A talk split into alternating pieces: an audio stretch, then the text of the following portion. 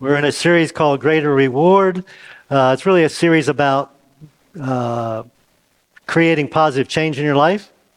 And uh, we take a topic and talk about it for several weeks.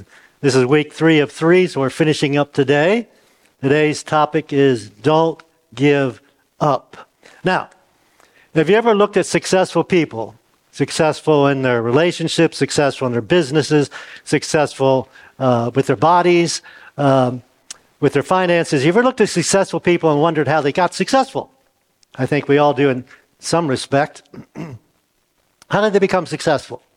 Now, I think one of the fallacies that we come across is this.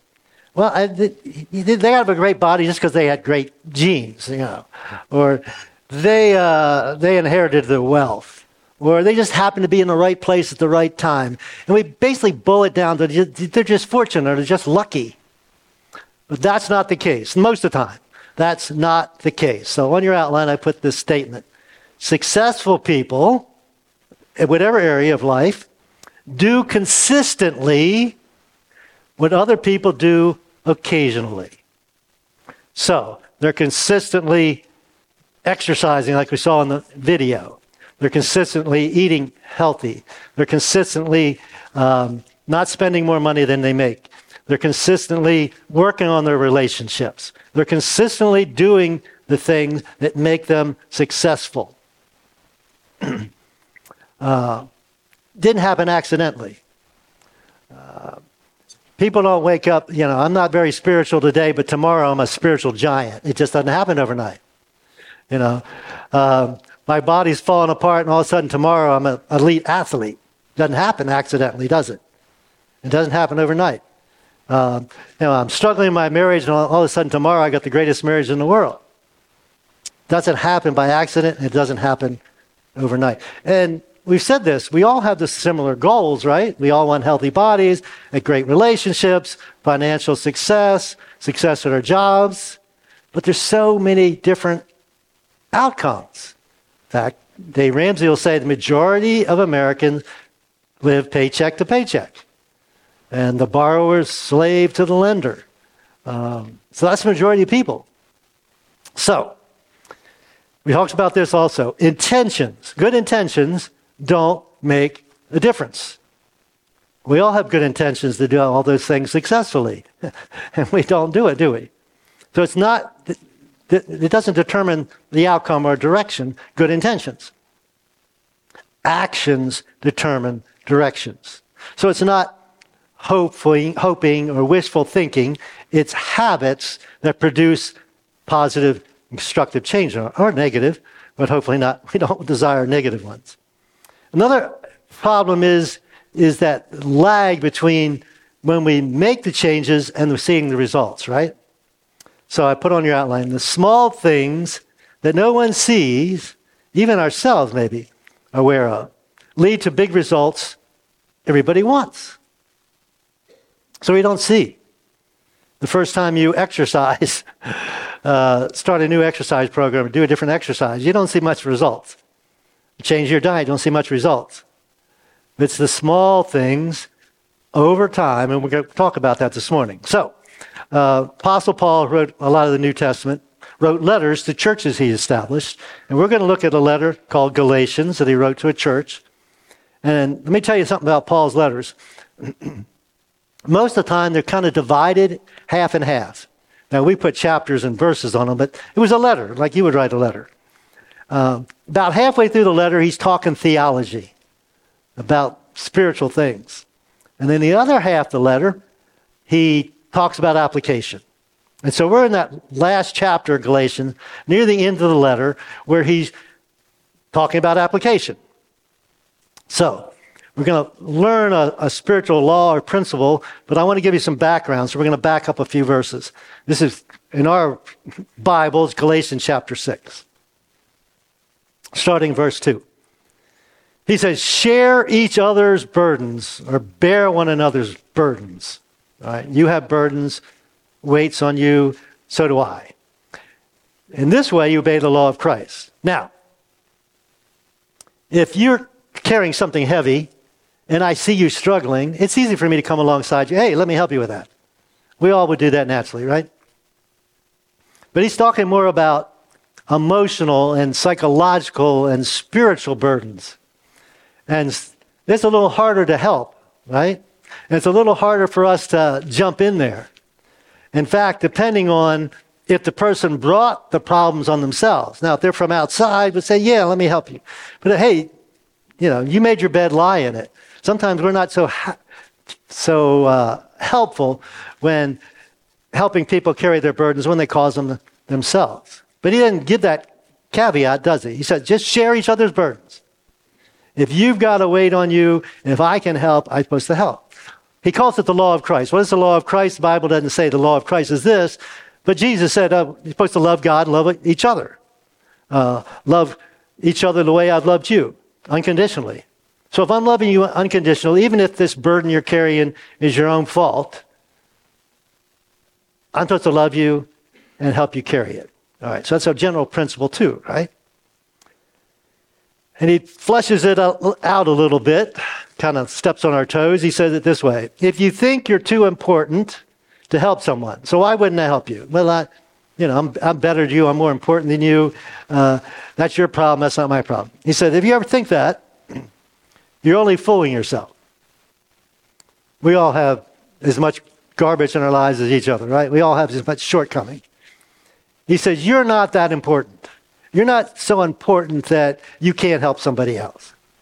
One of my favorite verses is where Jesus said, He didn't come to serve, to, to be served, but to serve. So if He's our example, we're supposed to be serving people, right? So you have a burden. I'm supposed to, if I can, help you. Uh, he goes on, pay careful attention. Kind of shifting gears here a little bit. Pay close attention to your own work what you're, what you're doing. For then you'll get the satisfaction of a job well done, and which you should.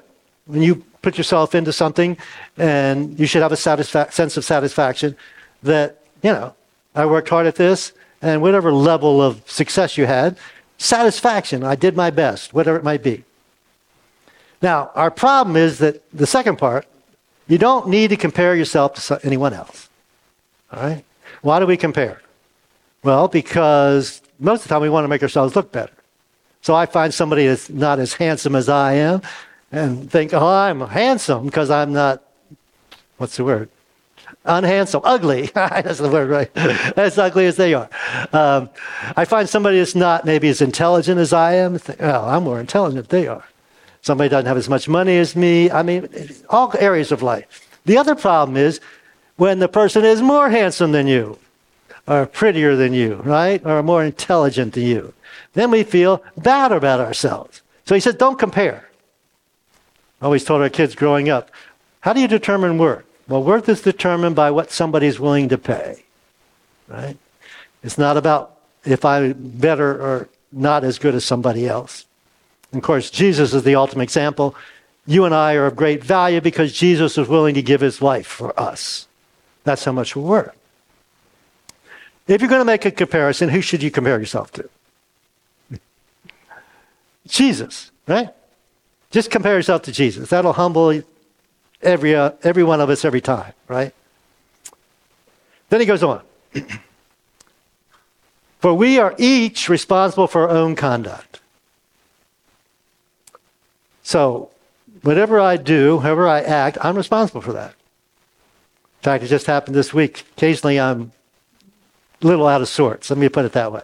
My wife would describe it a different way. But anyway, a little out of sorts. And it was happened to be Wednesday, and uh, she didn't get home till, I don't know, 8.30 or so at night. And I'm a little short with her whatever. And uh, it just so happens she finds out that I hurt myself that day. So I was in pain. But it still doesn't make me not responsible for the fact that I was short with her, right? I'm still uh, she's a little more understanding, but the point is, I'm still responsible, right? And what we like to do is blame other people, right? Or in this case, I could blame my injury. Uh, I could blame somebody else. No, no, no. I'm responsible for my attitudes and my actions and my thoughts and my word. I'm responsible. Nobody else. Nobody else can make you do anything. Right? Like, you make me so mad. No, nobody can make you mad. You're responsible for your conduct. So, with that background, he jumps into what I want to talk about today. He said, Don't be deceived. Literally, it means don't be stupid or don't be dumb. All right? God will not be made a fool. God will not be mocked, some translations say. God, I like this translation uh, that says, God will not be outsmarted. You ever try and outsmart God? Every time you and I sin, we try and outsmart God, right? Think we can get away with it. He said, don't, don't do that. And here's the principle, here's the law.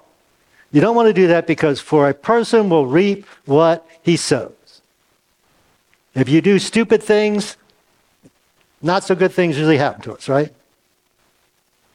If you try and mock God, not good things are going to happen to you.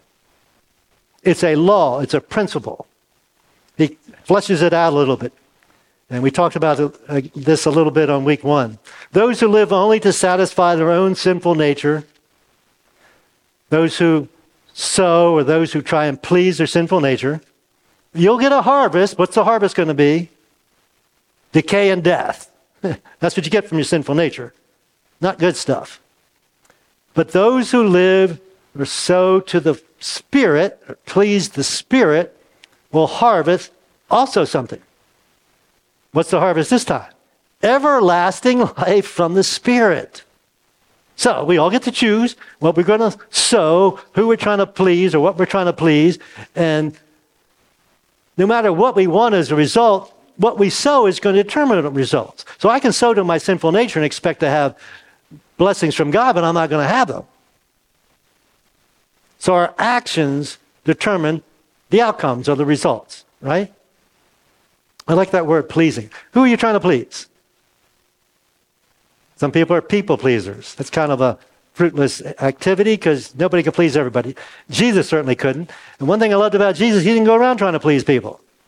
He went around trying to please one, right? Trying to please his Father. And that's what you and I should do. Not trying to please our, our sinful nature, but trying to please the Spirit or God our Father. So, he goes on. So we got this battle, we got this struggle, we talked about it a couple weeks ago. Don't get tired of doing what is good. Don't get tired of pleasing the spirit instead of the pleasing the flesh. It's hard work. It, you will get tired, he says, but don't stop doing it. Because you're going to reap what you sow. So at the right time, we might say in God's timing, we'll reap a harvest of blessing good things. Here's the caveat if you don't give up. If you don't give up in your relationship, if you don't give up in dealing with your health, if you don't give up dealing with your finances, uh, if you don't give up, good things will eventually happen. And one more verse. Therefore, whenever you see the word therefore, it's kind of a conclusion. Okay, if you do this, therefore, when you have the opportunity, we should do good, good to everyone. That makes it easy, right? I can't, I don't have to do good to you. I have to do good to you. No, good to everyone. Especially to those in the family of faith. So if you've got to choose, make sure you, you're fellow believers, Jesus followers. So, he gives us a law, a principle. Great thing about laws are they are true. All right? So, for example, if I'm to step off the stage, am I ever going to go up? I can jump a foot or so up, but where am I going to always land? Down. We have a law called gravity, right? You can take advantage of that or sometimes disadvantage of that, but it's a law. It's always true. What goes up comes down. So we're going to look at a spiritual principle that actually applies to all, all of life. I call it the law of sowing and reaping. That's what Paul just described to us, right? So we got three parts of this law of sowing and, and reaping. First one is you reap what you sow. All right, to play a game. It's not a trick question. If I plant corn this spring, what will I harvest in the fall? All right, if I plant tomatoes in the spring, what am I going to harvest in the fall? Can I expect to get pineapples? No. All right. We all understand that, right? When it comes to agriculture.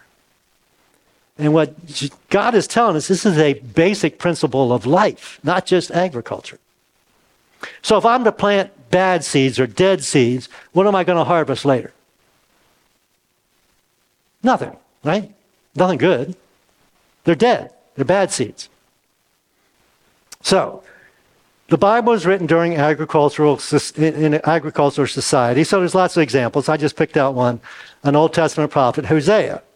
And he's talking to the nation of Israel, God is through Hosea, and he uses the same illustration of sowing and reaping. So it's in Hosea chapter 10. I said, plant the good seeds of righteousness. Like plant good seeds, right? Plant good seeds, and you'll harvest a crop of love. Good, right? Plant righteousness, harvest of love. Now, to do that, you have to deal with your heart. So he says, plow up the hard ground of your heart. Right?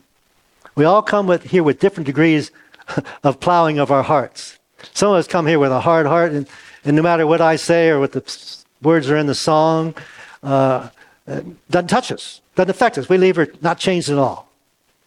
But the more we, in this case, plow up or toil the soil, the more receptive we're going to be to what the Spirit said.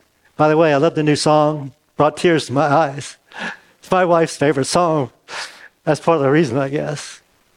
But you have to have hearts that are receptive. For now is the time to seek the Lord, he says. They're in a, a, ba- a physical battle. That he may come and shower righteousness upon you. That's where righteousness is going to come. So we seek the Lord and he will bless us, right? Unfortunately, they weren't doing that. That's why the prophet was speaking. He said, But if you cultivate, in this case, he says the words wickedness, unfaithfulness, and harvest a thriving crop of sins. That's, that's, what you're harvesting. In this case, you've eaten the fruit of lies, trusting in military might, believing that great armies could make your nation safe. So that was the application of Hosea. So, what is the soil of your heart like?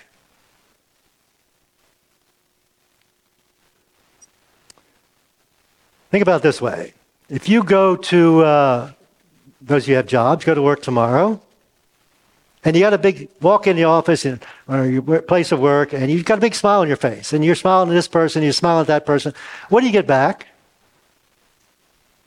People smile back. They don't even know why they're smiling. They're just smiling because you're smiling.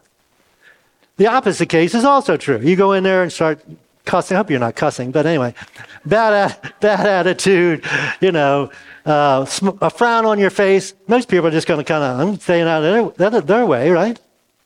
You reap what you sow. Uh, Valentine's Day, those of you who are in relationships, hope you give a little special attention to your uh, significant other. But let me ask you a question. If that's the only time in a whole year that you give special attention to your loved one, how good is that relationship going to be a year later? Not so good, right? But if you, in, uh, day in, day out, shower uh, praise and, and support on your spouse or loved one, a year later from now, your relationship's going to be in a good place, right? You reap what you sow. Same thing with our di- diets and exercise and our, and our health. I'm going to eat really healthy this week and I'm going to exercise this week and then nothing else the rest of the year. What's my health going to be a year from now? Not going to be too good, is it? But if I'm consistently doing that, which I've done a pretty good job most of my life. Um, I'm a pretty healthy person. It's not accident. I might have good genes. That's why I don't have gray hair. But anyway, uh, so I have good good hair genes, and I have hair. Some people wish they had hair. But that's, that's genetic. But my health is not genetic. Now, the problem we have sometimes is this I've been neglecting my health, and now I got poor health, and I'm going to the doctor, and I'm saying, God, why'd you do this to me? We want to blame somebody, right? We don't want to take responsibility for it. Well, it wasn't God's fault. He's not punishing you. It's a law that you broke, or actually adhered to. What you sowed, you also reap. So, a simple principle on your outline. If you don't like what you're reaping, what do you do? Change what you're sowing. So, this fall you get corn and you wanted green beans. Next year you're going to plant green beans, right? So, at the end, we're going to tell you to focus on one thing that you need to change. It's hard enough to change one thing. We want to, sometimes you get inspired, you want to change everything. No, no, no. We'll talk about one thing. So, you reap what you sow. Second part of the law is you reap more than you sow. That's why we sow it, right? If I put one seed in the ground and the plant produced one seed, I wouldn't waste my time and energy. Jesus told this story. Uh, we call it a parable uh, about this farmer spreading his seed, and it fell on four different places. Kind of on the hard path, couldn't grow at all. Fell in shallow soil, it grew a little bit. It grew in some soil with some weeds, and the weeds choked it out. But some of it fell on good soil. I love this parable because Jesus explains it for us. He told other stories, and we got to try and figure it out ourselves. He explains it for us. So, what was the good soil? What was the, uh, Jesus said, was an explanation of the good soil? And we tell us in Mark chapter 4, it's also in other Gospels. The seed that fell on good soil, which represents the Word of God, present, uh, represents those who hear, hear the Word, and accept God's Word that produces a harvest of 30, 60, or even 100 times. Now, who's responsible for, for productivity? I'm responsible for sowing the seed, but who's responsible for productivity? Can I make things grow? I can't make things grow. God is, right? I do the sowing, God produces productivity. Now, I got to thinking about this hundred times. That seemed like a lot to me. So I don't know about you, but I like corn on the cob. So I started thinking about all those kernels on the cob. So I did some research. How many kernels is on an average corn of the cob? Anybody got any idea? If you're in the first service, you would know. The, it, it varies, but the average is 800. So if I plant one seed in the ground, even if I only get one, you know, stalks of corn sometimes have two or three but even if I just get one, I multiplied that by 800. Isn't God good? Wow, 800. Now, the other fascinating thing I found out was how many rows do you think there are? Anybody ever count them? I never have. Anyway, the average, again, it varies, but the average is 16. All right? So next time you guys have corn, you're going to start counting, right? anyway, but the fascinating thing about the 16 is it's not always 16, but it's always an even number. I don't know. God just likes even numbers better than odd, I guess. I don't know. They're always it's going to be 14 or 16, but never an odd number of ears. So, came across this illustration, and hopefully it'll be helpful. It's about these three guys. First guy's name is Sammy. Sammy the same. Sammy doesn't change things. He's not really happy with his life but uh, come, actually complains about his son, but he's not want, he doesn't want to change anything. So he just goes on doing the same thing, and of course he gets the same results. His health is okay, but it's not great. His relationships are okay. Um, whatever. His spiritual life, just okay. All right. That's Sammy. Now Billy, Billy's better. Billy wants a change. Billy wants his life to get better. So he makes some decisions. He, he's going to say, I'm going to be regularly in church and I'm going to read my Bible through with, with some of the other folks and uh, going to spend time with God at home. I'm going to get involved in some ministry. I'm getting involved in a small group. I'm going to do these things. Now, about my health, I'm going to just make a small change. I'm going to cut out one 125 calorie soda a day. That's it. All right? 125 calories a day. And uh, I'm going to start exercise. I'm going to walk three times a week. All right? And then we have Wally Worse. Now, Wally, he isn't too in, interested in, in getting good, positive results. So, Wally decides church's not important. I don't need to read my Bible. I don't need to be a small, small group. I'll show up every once in a while. Um, I'm not going to invest much in my relationship with my spouse. Uh, I got, I'd better be playing video games. Uh, I'm really good at video games, by the way. Uh, and my health, uh, I, I think I'll start drinking more soda. Or maybe six packs on the weekend. You know, it, I enjoy doing that kind of stuff. All right? So, fast forward a month. Any of these guys' lives much different? No. Month two, not much different. Fast forward 26 months. That's because of the math, all right? Fast forward 26 months. Let me tell you about Sammy. Sammy's pretty much the same, right? Plains about his life, doesn't have any desire to really do much anything different. Uh, he's interested in God a little bit, uh, his relationships, etc. Now, Billy, on the other hand, he's made small, consistent changes, right? He cut out 125 calories every day. After 26 months, he's cut out 117,000 calories. And the math says he's lost 33 pounds, everything else considered. Right? So he's feeling pretty good. His spiritual life's on track. His relationship with his spouse is good. He's lost some weight. He's got a new wardrobe. Life is good. Now, what about Wally? Wally, well, his marriage is just hanging on by a thread. Uh, spiritual life's not much there. And he's added 117,000 calories to his diet, so he's gained 33 pounds. His wardrobe's different too, just not as nice. So, on your outline, it's not what you do occasionally that makes the difference. If you cut out that soda one day, makes no difference. So what we do consistently, day after day, week after week, month after month, that makes the difference. Consistency plus time equals change. Good change or bad change. So, reap what we sow. We reap more than we sow, which can be good or bad, depending on what we're sowing, right? And lastly, you reap after you sow. And this is where we struggle. So, for example, you've got a $35,000 student loan. And you decide, okay, I'm going to stop buying $5 coffees every day. So after a month, you've saved about $100. You pay it on your student loan.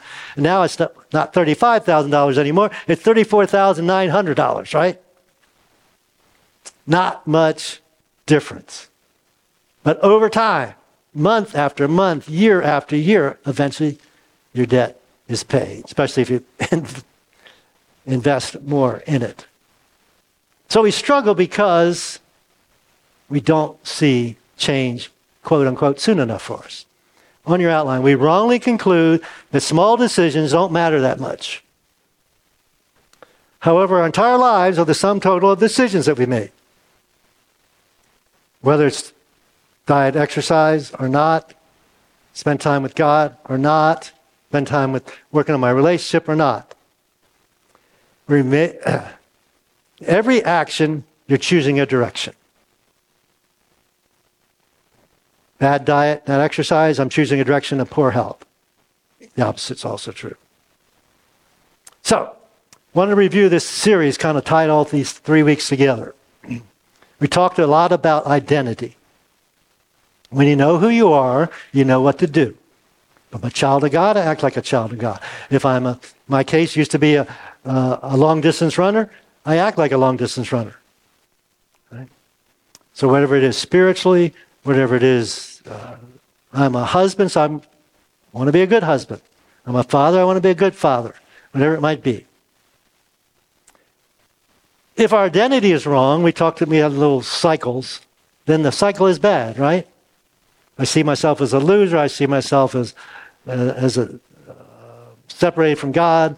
Um, I feel guilty. Uh, I can't overcome this shortcoming or sin in my life. And I just, have this vicious cycle. On the other hand, if I'm a child of God, I to trust God. Uh, with His help, I act like a child of God.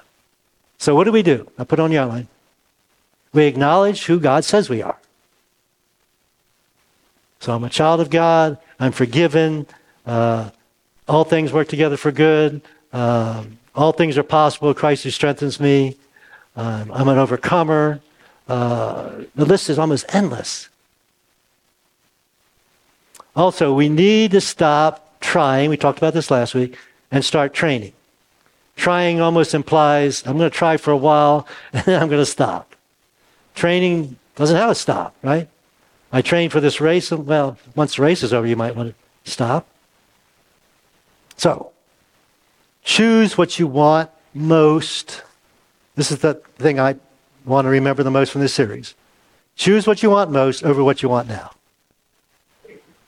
What do you want most of all? Uh, you can only decide that. So I asked you about success. So, how do you judge success? Daily. How do you judge success? Because we said there's, there's a time lag between doing the right things or the wrong things and the harvest. You don't judge success by the harvest. We reap by the harvest we reap, but by the seeds we sow. So, what did you sow? What did you plant today? And we would say, has it honored God? Have I honored God with my with my body? Have I honored God in my relationship? Have I honored God today with my finances? Have I honored God today in, at my workplace or school? That's how you judge success. And ultimately, you'll reap the harvest. So again, so let's not get tired of doing what is good. That's what Paul is telling us.